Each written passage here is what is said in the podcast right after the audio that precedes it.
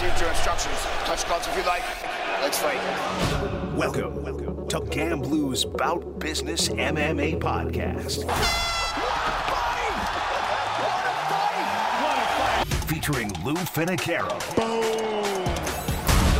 A production of GreenrollMedia.com, the world's premier sports betting podcast network, rooted in fabulous Las Vegas, Nevada. Now it's fight weekend, and it is time to touch gloves with the most decorated mixed martial arts betting analyst in the business. He's your host of our main event. You ready? Bring it on! Come on! And he's all about business. Lou Finocchiaro. Welcome, UFC enthusiasts, and Happy New Year. This week, we enter 2023, a happy date for me. UFC Las Vegas 67 edition of the GambLou Bout Business Podcast has just a little bit of business to take care of before we actually tear into the numbers. Number one, thank you to all the returning listeners. You come from some 14 to 16 different countries. Every week there's a fight card to listen in. We're totally flattered as well. I'd like to thank my partners at Green Roll Media. These guys take an old hack fight enthusiast like myself and can gussy me up and shine the shoes and make me presentable so that at least most of you can understand what I'm trying to lay down. Now, on to business. Let's just review in 2022, UFC favorites rose to 67%. Now, each year, those favorites run about 63%. So the spike in favorite, let's hope, is temporary. As far as results are concerned, my results spiked in a negative because we know I got to realize a 45 or 46% at least win rate to try and make profit. Last year, at 110 wins, 143 losses, we were hovering around 43.4%. We lose 4.21 units on the year. Uh, we announce it not with any pride whatsoever. In fact, those numbers really forced me to take a good look this last month at what we were doing and what we're going to do. And we're going to make some, I think, refinement in how many releases we make and I think the amount of those releases. So, without much further ado, let's go right to future positions where we have one remaining. Now, we had Nassourdine Imavov in this main event this week against Kelvin Gastelum. That is now a dead soldier because Gastelum's out. The only remaining future, Brandon Moreno, we picked him up plus 115 right during the James Krause noise, where Moreno, training with Krause, didn't know where he was going to go. And so we're the beneficiary of a decent price there. Moreno, currently minus 110, I believe is still a buy, but at any plus number, you have to feel compelled. That fight is UFC 283 and takes place next week. Now, without much further ado, we'll get right into this week's card. Our best bet we lost. It was the first fight of the night. No use crying about what isn't there. We'll move right into four rounds. And here's our first round. We'll start early in the fight card with flyweights Carlos Hernandez Alan Nascimento. Now, these guys are listed as the same size and reach, but when you look at them and size them up in the stare downs, you'll realize that not only does Nascimento, the Brazilian, have a, an extremely accomplished Brazilian Jiu Jitsu game, he's going to have dynamic advantage should he get be able to get Hernandez to the floor. But his development in striking and wrestling has been pronounced past opponents, Hadley, his last a win, solid fighter. Ulanbekov lost a split decision. It's that fight that really draws my attention to this young man. Meanwhile, Carlos Hernandez on the other side, probably has a striking advantage here. However, the level of competition he's faced really makes me question his ability to be in here. And so Nascimento currently priced minus 330, leg one of our parlay, and we're going to take him onto the main card where we go to the big boys, 185 pound middleweights, which is Roman Kopylov and Puna Soriano. Soriano opened minus 180. He's now down to minus 150 with a little love for the uh, Russian Kopylov, who is a big, strong, firm striker, which is exactly what Soriano is. However, Soriano's wrestling ability and I believe his ability to defend, he's a more fluent striker. Kopylov has power, aggression, and absolutely no defense. So Puna Soriano minus 150, teamed with Alan Nascimento, is the release, and that's round one. One unit invested returns 1.17 units. Now let's move into round two in our long bomb of the day. Long bomb of the day, round two. Of course, Umar Nurmagomedov against Roni Barcelos, Russia, Brazil. These are great fights, and really, to consider betting against any real true Russian, especially out of the Nurmagomedov camp, or any really vice grip sambo based Russian is suicide. They're awful good. I also believe they go an extra mile if you can read between the lines at what I'm saying. And I believe that there's sometimes a little built-in advantage with them. So it's it pays a price to go against them. In this fight at 135 pounds, let's look at Umar Nurmagomedov, 26. He's an inch taller, nine years younger, has two inch reach advantage. Again, a Russian vice grip of a grappler wrestler, lethal leg kicks with that length. But he's only really been in with Nate Maness and, and Brian Kelleher. That's not stellar competition. And while this Nurmagomedov is the real deal, the price is completely out of whack here, uh, listeners. Nurmagomedov opened this fight minus 200, Barcelos plus 170.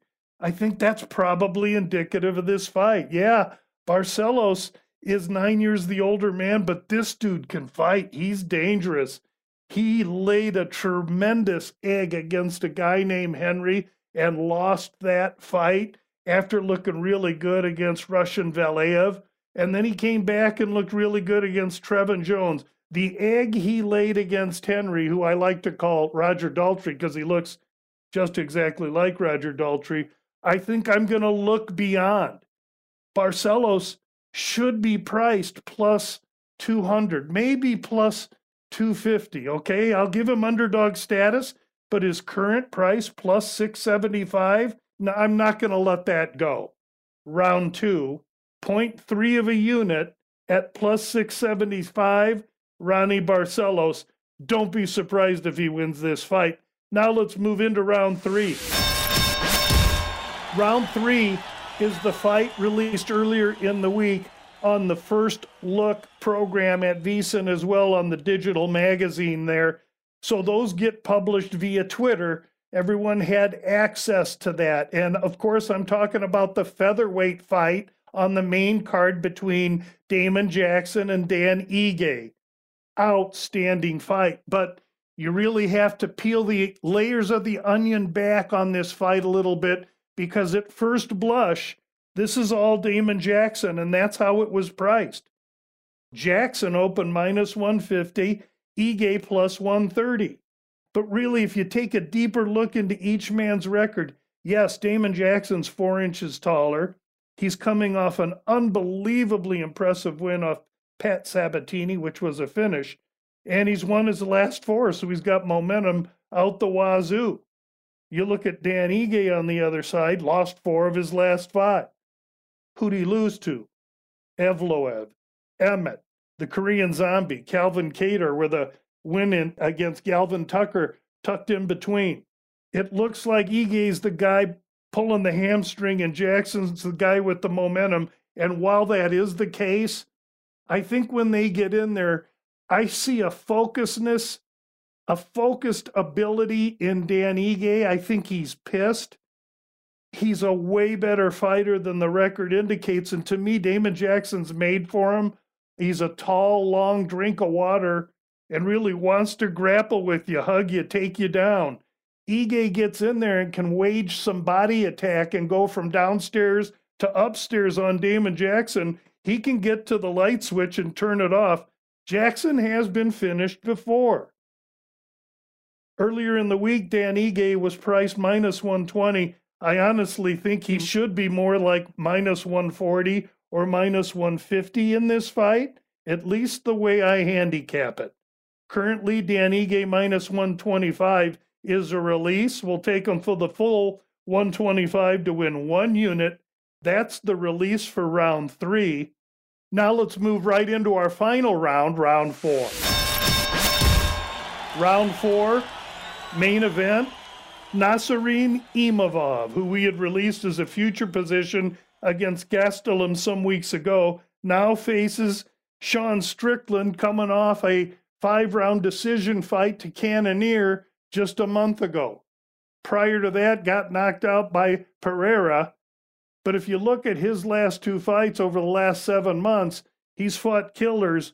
He's used to fighting the elite. He just went five rounds with Cannonier. And really, all week long, I was leaning to Strickland in this fight based on his experience and who he's been in with, and the fact that, yeah, he hasn't trained coming off that fight. But at the same time, this fight moves up to 205 pounds, so we knew he'd make the weight and the kid's a fighter in his heart. A wise guy, a wise ass, but a fighter. Imavov, on the other hand, goes from having dynamic physical advantages over Kelvin Gastelum, five inches of height, five inches of reach, bunch of youth. Now he takes on in short notice a completely different fighter, one ranked higher and one well more dangerous all week long, I've been leaning Strickland in this fight until we got to weigh ins today. And I took a look at what I saw from Sean on the scale at 204 pounds. He looked a little pasty and soft, to be quite honest with you. He has not been in the gym since we saw him against Cannonier. Meanwhile, while Strickland tipped the scales at 204, Imavov shows up for a fight with a 206 pound limit, by the way, at 194. Dude looked chiseled, pissed off, and ready to go. Now, Imavov's problems have been cardio. And this is a five round fight. Strickland fights five round fights in his sleep. Advantage perhaps Strickland if it gets late because Imavov could gas. But when you look at Imavov's size and power and the way Strickland presented himself, today at weigh ins, I wouldn't be surprised if Imavov could put Strickland out pretty early, look real impressive, and completely jettison himself up the standings of middleweight, even though this fight is at 205 pounds light heavyweight. So going back and forth, leaning Strickland all week and loving what I saw out of Imavov this morning on the scale leads me to one conclusion only. There's no pick on the side of this fight, but my release on this fight is going to be the fight does not go the distance. Somebody's getting iced in this fight. Currently at DraftKings, that price fight does not go the distance 160 to win 100. So there's where we're going to go. We're going to lay the juice, bet 160 to win 100 or one full unit to win one full unit on the main event, Sean Strickland, Nassourdine Imavov does not go the distance. I hope everyone had a great new year, an excellent holiday season. We're back in the grind, and I can tell you one thing when 2023 ends, our results are going to be very, very different than they were in 2022. Enjoy the fights, and we'll see you next week for UFC 283. Boom! Locked into GambLou's Bout Business MMA podcast featuring Lou Finocchiaro. Hit our subscribe button and never miss out on Lou's behind the scenes access to the world of MMA. Of all the superlative. Tomorrow's good that hand is ridiculous. Oh my goodness. Want the best sports betting podcast on the board? Look no further than greenrollmedia.com each and every weekend. Greenroll's covering the NFL, college football, and MMA better than anyone, bringing you behind the counter of the most well-renowned sports books in Las Vegas. That's greenrollmedia.com. Greenrollmedia.com, home of the world's premier sports betting podcast network.